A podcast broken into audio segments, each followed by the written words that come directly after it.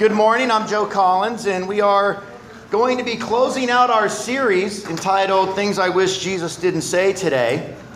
And uh, before I do so, I have some uh, images I want to show you. These are actual signs that I found uh, that, uh, uh, uh, that have been posted in wherever, and I want to show them to you because I found them kind of funny. So here's the first one it says, No trespassing without permission. Here's the second sign slow children playing. Here's the third sign caution, pedestrians slippery when wet. and lastly, no parking violators will be towed. You know, these are actual signs, but they're kind of funny, aren't they? Because they're a bit ambiguous. Depending on how you read them, they might have uh, more than one meaning, right? Sometimes life can seem a little bit ambiguous. Turn with me to Matthew chapter 5, verses 13 to 16. We're going to pray before we read. Father, thank you so much for bringing us together this morning. Thank you for this wonderful group of people, and we do ask that your words speak to us now, that you, that you open up our hearts and, and uh, uh, move in us in a, in a deep and a profound way to help us uh, become what you want us to be in this world. Yes, it's in Jesus' name we pray. Amen. Amen. Matthew chapter 5, verses 13 to 16. You are the salt of the earth. But if the salt loses its saltiness, how can it be made salty again? It is no longer good for anything except to be thrown out, trampled underfoot. You are the light of the world. A town built on a hill cannot be hidden, neither do people light a lamp and put it under a bowl. Instead, they put it on its stand, and it gives light to everyone in the house. In the same way, let your light shine before others, that they may see your good deeds and glorify your Father in heaven. The passage that we read here comes from a teaching of Jesus Christ called, uh, that is found in something called the Sermon on the Mount. If you've noticed, our entire series, Things I Wish Jesus say, Didn't Say, came from his teachings on the sermon, uh, his teachings found in the Sermon on the Mount. The Sermon on the Mount is recorded in Matthew chapter 5, 6, and 7. It is the most important and significant sermon ever preached. Jesus taught it early in his ministry in Galilee, which is today northern Israel. He would zigzag throughout the towns and the villages, and he would teach and he would heal, and large crowds began to follow him. And at some point, he went up to a mountainside somewhere near the Sea of Galilee, not far from the border of Israel and Syria today and thousands of people gathered around. And from those thousands of people, there were a group of people that he called his disciples. These were people who were more than just in the crowd. They had come out of the crowd and they had made a decision to become followers. They wanted to follow Jesus' message and his method. They wanted to, to teach what he taught and they wanted to pra- do what he did. And it was actually to that group of people that Jesus taught the Sermon on the Mount, even though there may have been thousands hearing it, it was to the followers that he taught it. Now, the Sermon on the Mount is not Jesus' version of the Ten Commandments. That's, that's what some people sometimes think of it as. The Ten Commandments were given to Moses at Mount Sinai. The more technical word, or the better word, is the law of Moses. Because there weren't just 10, there were, there were several hundred commandments actually in the Ten Commandments.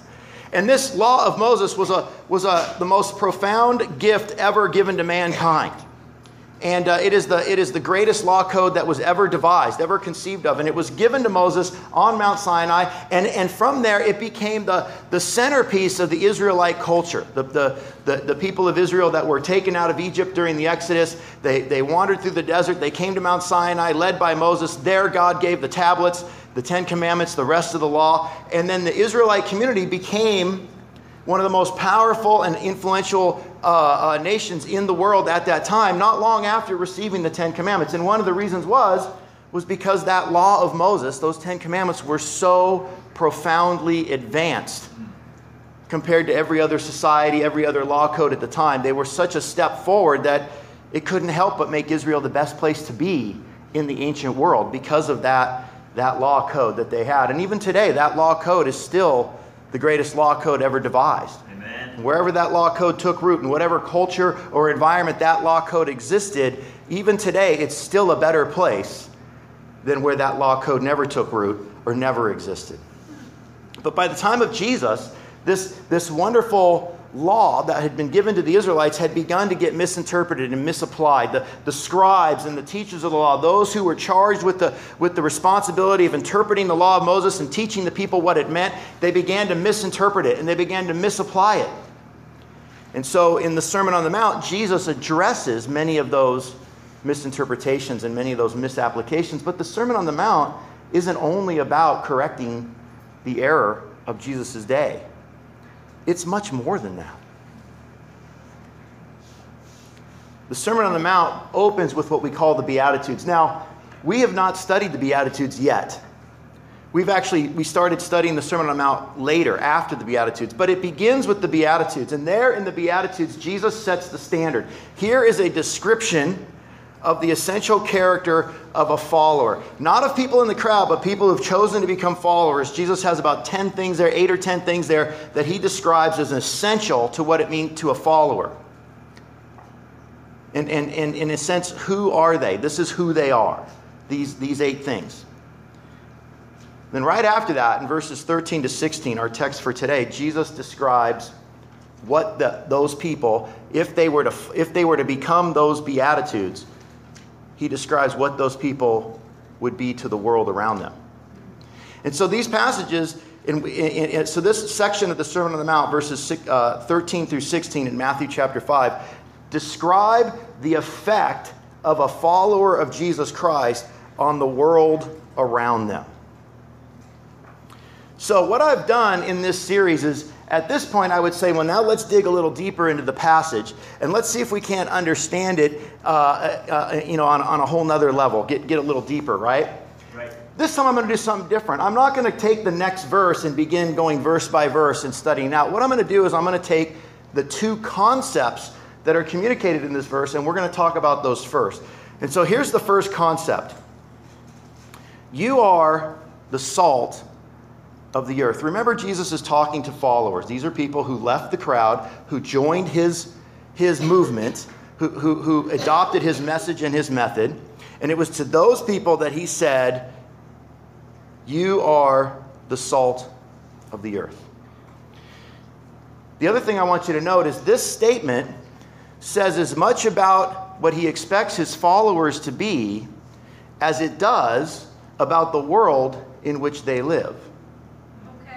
So let's talk about salt for a minute. What is, you know, salt? Well, basically, salt in the ancient world was used for a lot of different things. There was some, some people say as many as 11 different things salt was, was used for. And we use salt for who knows how many things today in our day and age. I mean, it's incredibly versatile. We use it for a lot of things. But in the ancient world, it was exceptionally valuable. Today we have salt everywhere. We have really good quality salt, and you can get all kinds of salt. My wife uses Himalayan salt. It's pink salt. It's Himalayan. It's supposed to be better than any other kind of salt. I don't, I don't know why, but you know, we're so good with salt now that we have, you know, boutique types of salt. Well, in the ancient world, they didn't really have all these varieties of salt. In fact, the salt they had was actually generally poorly, poor quality. It was mixed in with a lot of other impurities. But that salt was incredibly valuable in the ancient world. In fact, soldiers were often paid with salt because it wasn't easy to come by. It was hard to find. And it was so important to survival in the ancient world because they didn't have things like refrigeration. Salt was mainly used as a preservative, it's how you could make meat last for a long time. So when we think about salt as a preservative, what does a preservative do? What exactly does salt do? Well, it, it, it inhibits the spread of decay. That's what salt does. It stops the onslaught of the decaying process, it slows it down, it inhibits it. Now remember, Jesus is not only talking about his disciples here, he's not only describing them, he's also describing the world in which they live in. And, and I think it's safe to say that as Jesus sees the world, he sees it as a place of decay, of dying. The world is going from bad to worse. It's not getting better, and nor will it get better. That's why Jesus' disciples are described as salt in the world, because they were to act as preservatives. They were to, they were, they are to act into slowing the decay of the world around them. But it's understood from the very start that they can't stop the decay. They can't put an end to it because the world is going to die. There's no two ways about it. Science has proven this. 2,000 years later, we are, we are fully aware of something called the second law of thermodynamics. I'm not a physicist, uh, but I play one on TV. No, I'm kidding. I'm not a physicist. But uh, you know, I do have a little bit of a, a, working knowledge of science, and one of the one of the key fundamental principles in science is this this idea of the second law of thermodynamics, which which says that things are are, are slowly decaying. They're going from bad to worse.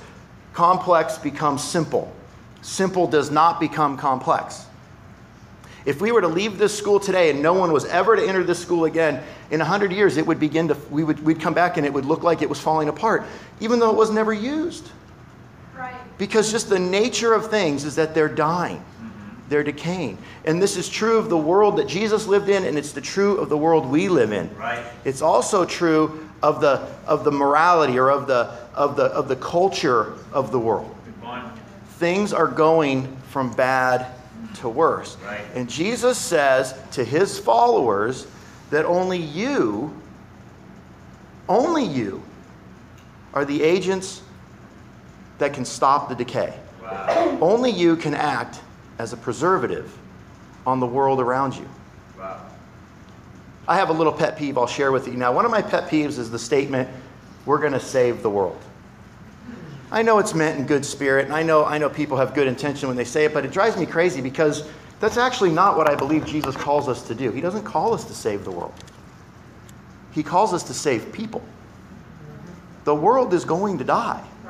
It's going to pass on. I'm not here to save the world. I'm here to save souls. And, and, and, and that's what I do when I, when, as a disciple of Jesus Christ, as a follower, who've been called, who, who, who came out of the crowd to join on into his, into his community, to be one of his disciples, to, to follow his message and his method, what I become at that point is an agent of preservation of souls in a decaying and dying world. I have a good friend, her name's Donna. Some of you know Donna.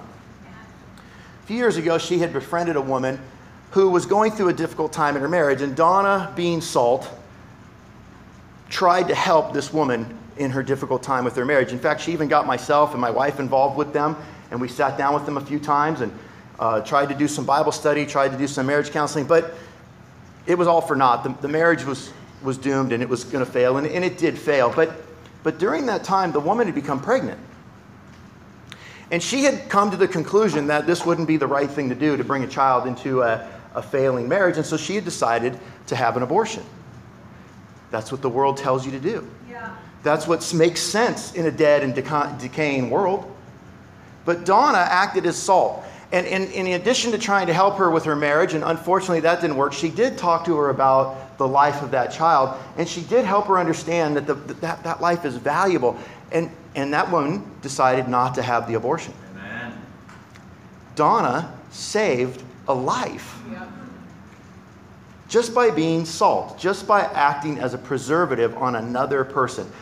That kid is 16 years old now, in high school, basketball player, has a good relationship with both his parents, but he's here today because Donna acted as salt in this woman's life.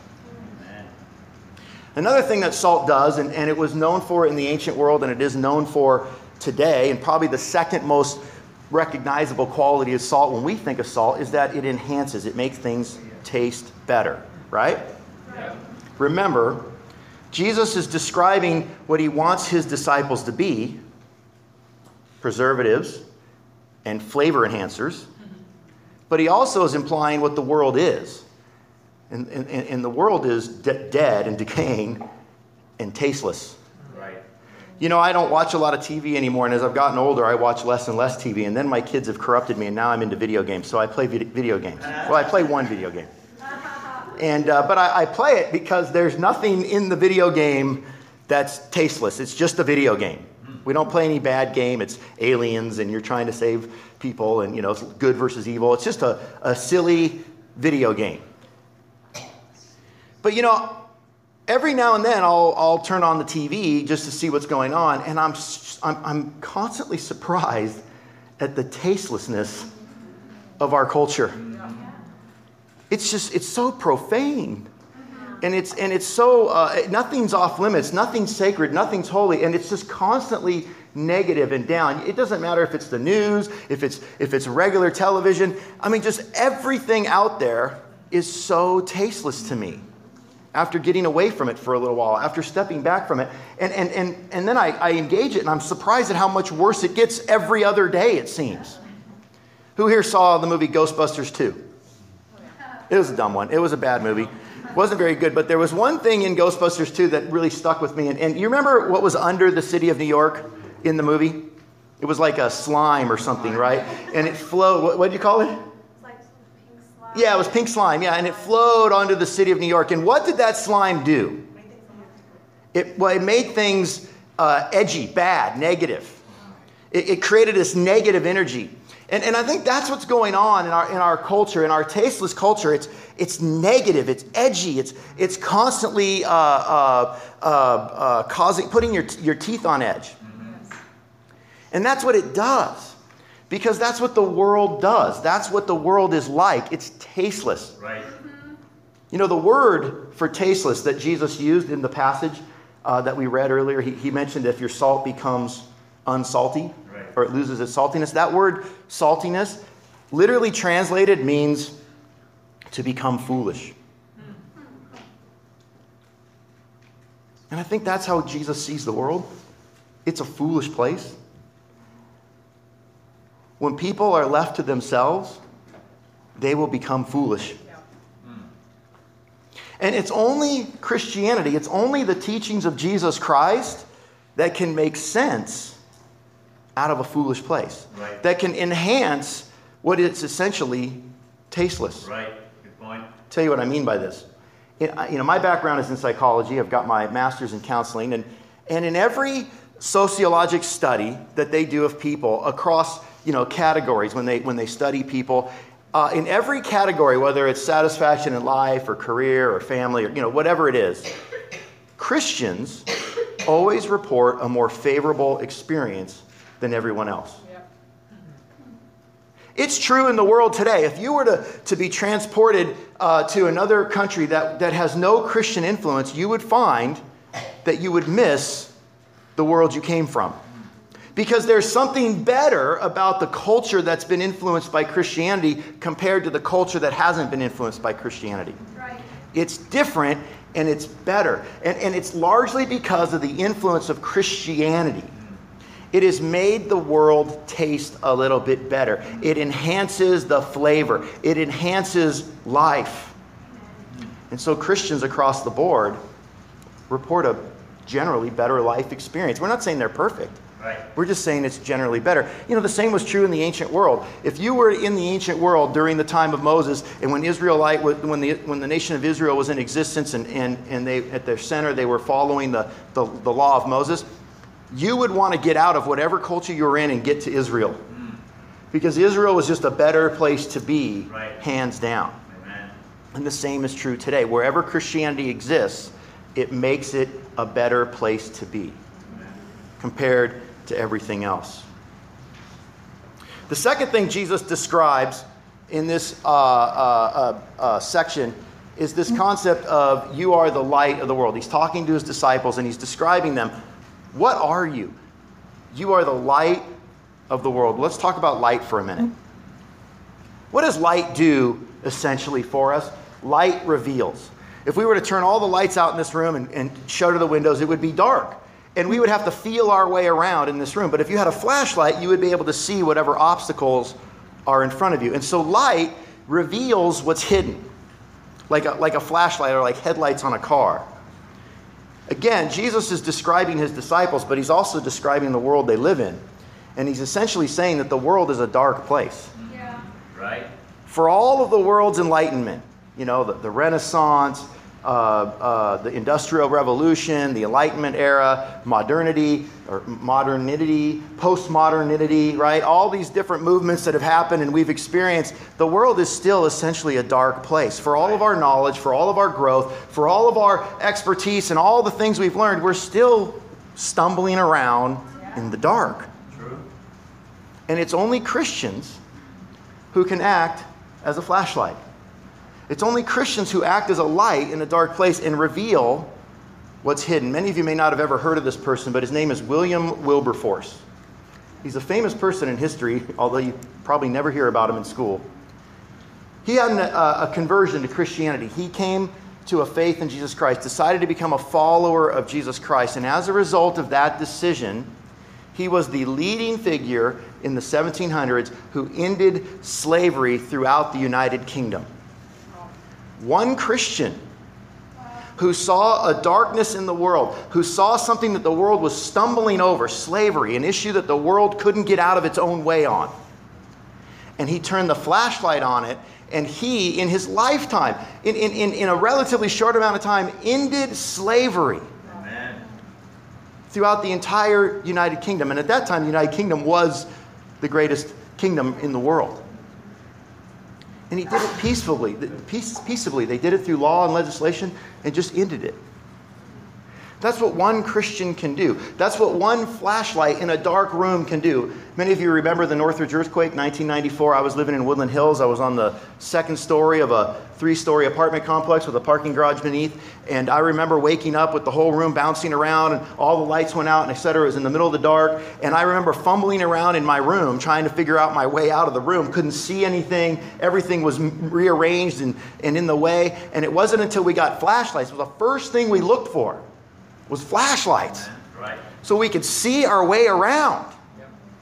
Well, that's what one Christian does in a world of people who are bumping around, who are stumbling, tripping, and falling over themselves because they're walking in darkness. Right.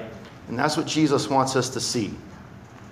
There's another element uh, uh, or aspect to light that is really crucial and I think is in play in this passage that I want you to consider. And that is that light, it reveals, but it also illuminates. And that's something a little different. Reveal, you think of headlights or a flashlight, you can see what's, you know, what bumps are in the road. But illuminates, I want you to think more of a street or a runway or a path. You think of streetlights lined on a street, they illuminate the road. They show you a path. I think Jesus is trying to say that the world doesn't see where it's going. The world doesn't have a direction. It's, it's hurtling headlong into nothingness. Right. And people in the world are aimlessly walking around not without any direction or any clarity as to where they should or shouldn't be going because there's no path. But Christianity is a path. It illuminates a road. It illuminates a way. The Ten Commandments were like like light posts on a street. They showed a way, right. a direction through the darkness. And that's what Christianity does today in our world. It is a direction. It cuts through the darkness and gives us a, a, a direction for our lives, Amen. where we ought to be going. And I, I don't need to look any farther. I don't need to share any other story other than my own. When I uh, for many years in my life, long before I became a Christian, I was stumbling around in the darkness and I had no idea where I was going. I had a, an idea, I had some thoughts, I had a general idea of right and wrong, I had a general idea of what I wanted to be, but I was aimless. And I was like everybody else, just following whatever everybody else was doing. And it wasn't until someone studied the Bible with me and, and, and laid out a path they showed me God's word, and in, in the teachings of Jesus Christ, his message and his method, I was able to see a road in the dark. I was able to see a way in which to go. Amen. This is what true followers of Jesus Christ are to the world around them. They're salt and they're light. They preserve, they enhance, they reveal, and they illuminate. Amen. So I want you to ask yourself this question. You can write this down if you want to take a note. You can write it on the connection card, you can write it on your phone. It's fine either way, or you can just write it on a piece of paper. I want you to write this down for me. Am I following? It's a good question to ask yourself. Am I following? Now, what we're going to do, we're going to go back to the passage and we're going to read the parts that we didn't read before. But if the salt loses its saltiness, how can it be made salty again? It is no longer good for anything except to be thrown out and trampled underfoot. Neither do people light a lamp and put it under a bowl. Instead, they put it on its stand, and it gives light to everyone in the house. You know, Jesus here is issuing, I think, a real caution. There's a real importance to what Jesus is saying here. He really wants his followers to understand that who they are uh, informs what they are. And what they were called to be was to be salt and light. And when you think about salt and light, I don't think it was an accident that Jesus used those two things to describe what his followers are to be to the world around them. Because when you think about salt and light, the business of salt and light is to be salt and light. In other words, there's not much use for salt if it's not salt. And there's not much use for light if it's not light. Their essential qualities are their only qualities. In other words, if salt has, if, if, if in other words, if salt uh, has no use if it's not salty, Right. and light has no use if it's not displayed. And in the same way, the business of a follower of Jesus Christ is to follow Jesus Christ. And in doing so, they will act as salt and light to a decaying and a dark world. Now, if a follower loses his saltiness, if he, if he isn't illuminating and, and preserving the world around him, or it loses his saltiness, if he isn't illumin- uh, preserving and enhancing the world around him, or if he isn't revealing, or he loses his light and he isn't revealing or illuminating the world around him, then that, that follower is just as useless to Jesus Christ. And this is a very important question that I think every one of us in this room has got to ask because this room is full of people who call themselves followers. This is not a message for those who are visiting. If you're visiting, we're glad you're here, but you can, you can pause for a minute because I'm talking to the followers right now. Because I believe Jesus is talking to the followers right now. And I think as followers, we've got to ask ourselves a serious question here Am I following? How will I know? Because I will act as salt and light on the world around me. So let me ask you a question Who have you preserved? What have you enhanced? What have you revealed? What are you illuminating to the people around you? This is not just for us. It was not meant to be given to us and hidden under a bowl. Right? A light is not meant to be hidden. Right. This was given to us so that we would give it away, that we would be described, that, that we could be called salt and light to the world around us because we are salt and light to the world around us.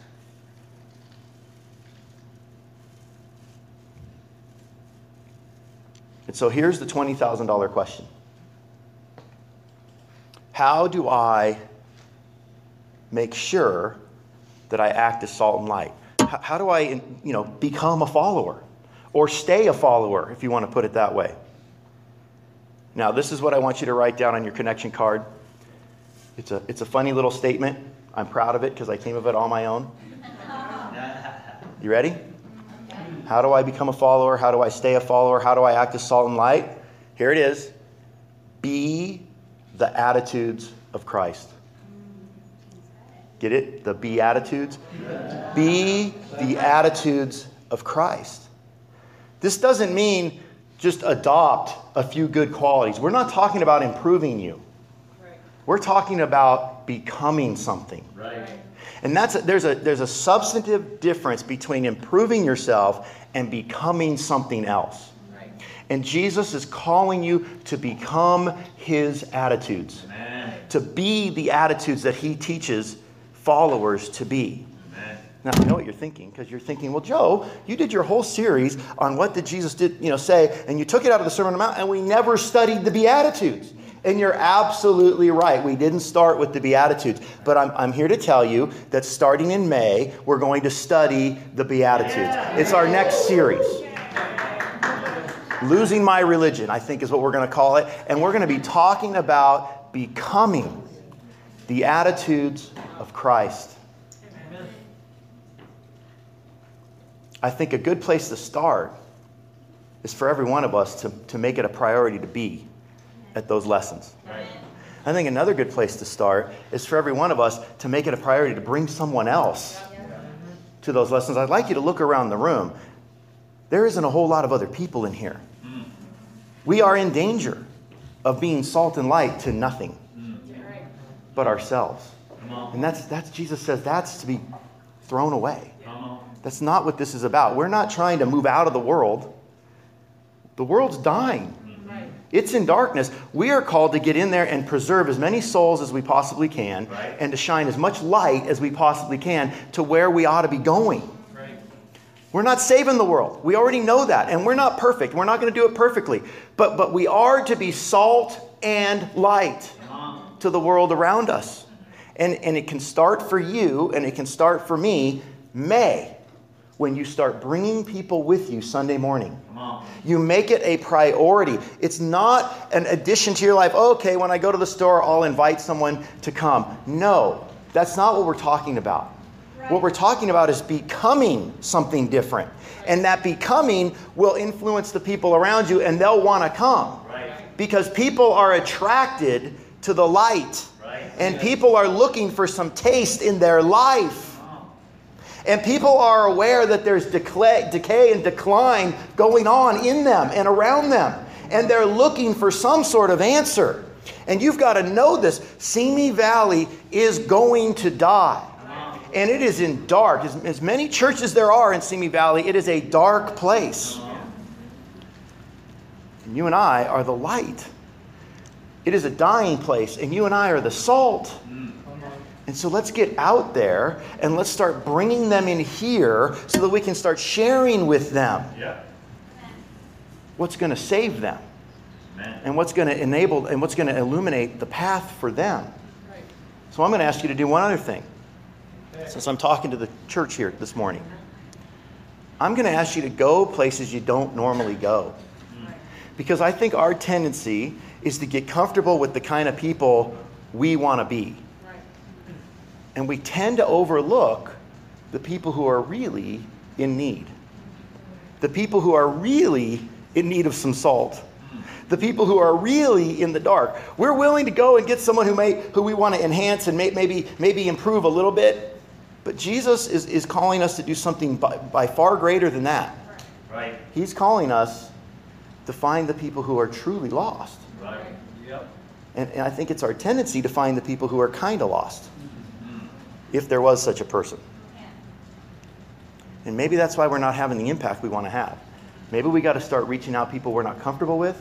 We got to start reaching people that are, in, are that are that we can see need the help, and we got to get involved and we got to start calling them and inviting them to come and hear the words of Jesus Christ Right. to come and hear the Beatitudes. Side point, but just think about this for a minute. God, in the, in the ancient days, took a group of slaves in Egypt. They'd been in slavery in Egypt for 400 years. And that was who he gave his light to. He didn't give it to the powerful Egyptians or the powerful Babylonians, he gave it to a slaved people. Jesus was known to be a friend to tax collectors and sinners. He gave his light and he gave his salt to people that you would never think in a million years would, would have any value in giving it to them. Right. And that's who he gave it to. And it was those people that ultimately changed generations to come. It was those very people that once they became the attitudes of Christ, they went on to become salt and light to all kinds of people. So here's what I want to ask you to do I want you to find the down and out, the hurting, the struggling, the aimless, the lost, even the decaying, the ones that we can see, and start bringing them into the church. We need to find them and we need to start sharing with them. And hey, if you bring someone else along the way, that's fine too. We're not turning anyone away, Right. But I think we got to get out of what makes us comfortable. And again, I'm talking to the church here, and we got to start reaching the people who we know need it. Come on. Hopefully, they know they need it, and it'll make it a lot easier for them to want to come. So, beginning May, Losing my religion, we're going to study the Beatitudes. The last thing Jesus says here in verse 16 in the same way, let your light shine before others that they may see your good deeds and glorify your Father in heaven. You know, at the end of the day, a true follower cannot hide and he cannot escape being noticed. Right. Any person who functions as salt and light is going to stand out. Right. And so if you don't want to stand out, then you're going to have a problem becoming what Jesus wants you to become to the world around you. Wow. There is a conflict there, and we are going to have to ignore that. We're going to have to deny that, and we're going to have to allow ourselves to become something that draws attention to ourselves. We're not doing this for selfish reasons. We're not trying to be superstars so that we can be full of ourselves. We're doing this to be light and salt to the world around us. And so I have a question for you. Do you really want to stand out? Do you really want to be salt and light to those near and dear to you and to those in your neighborhoods and in your communities?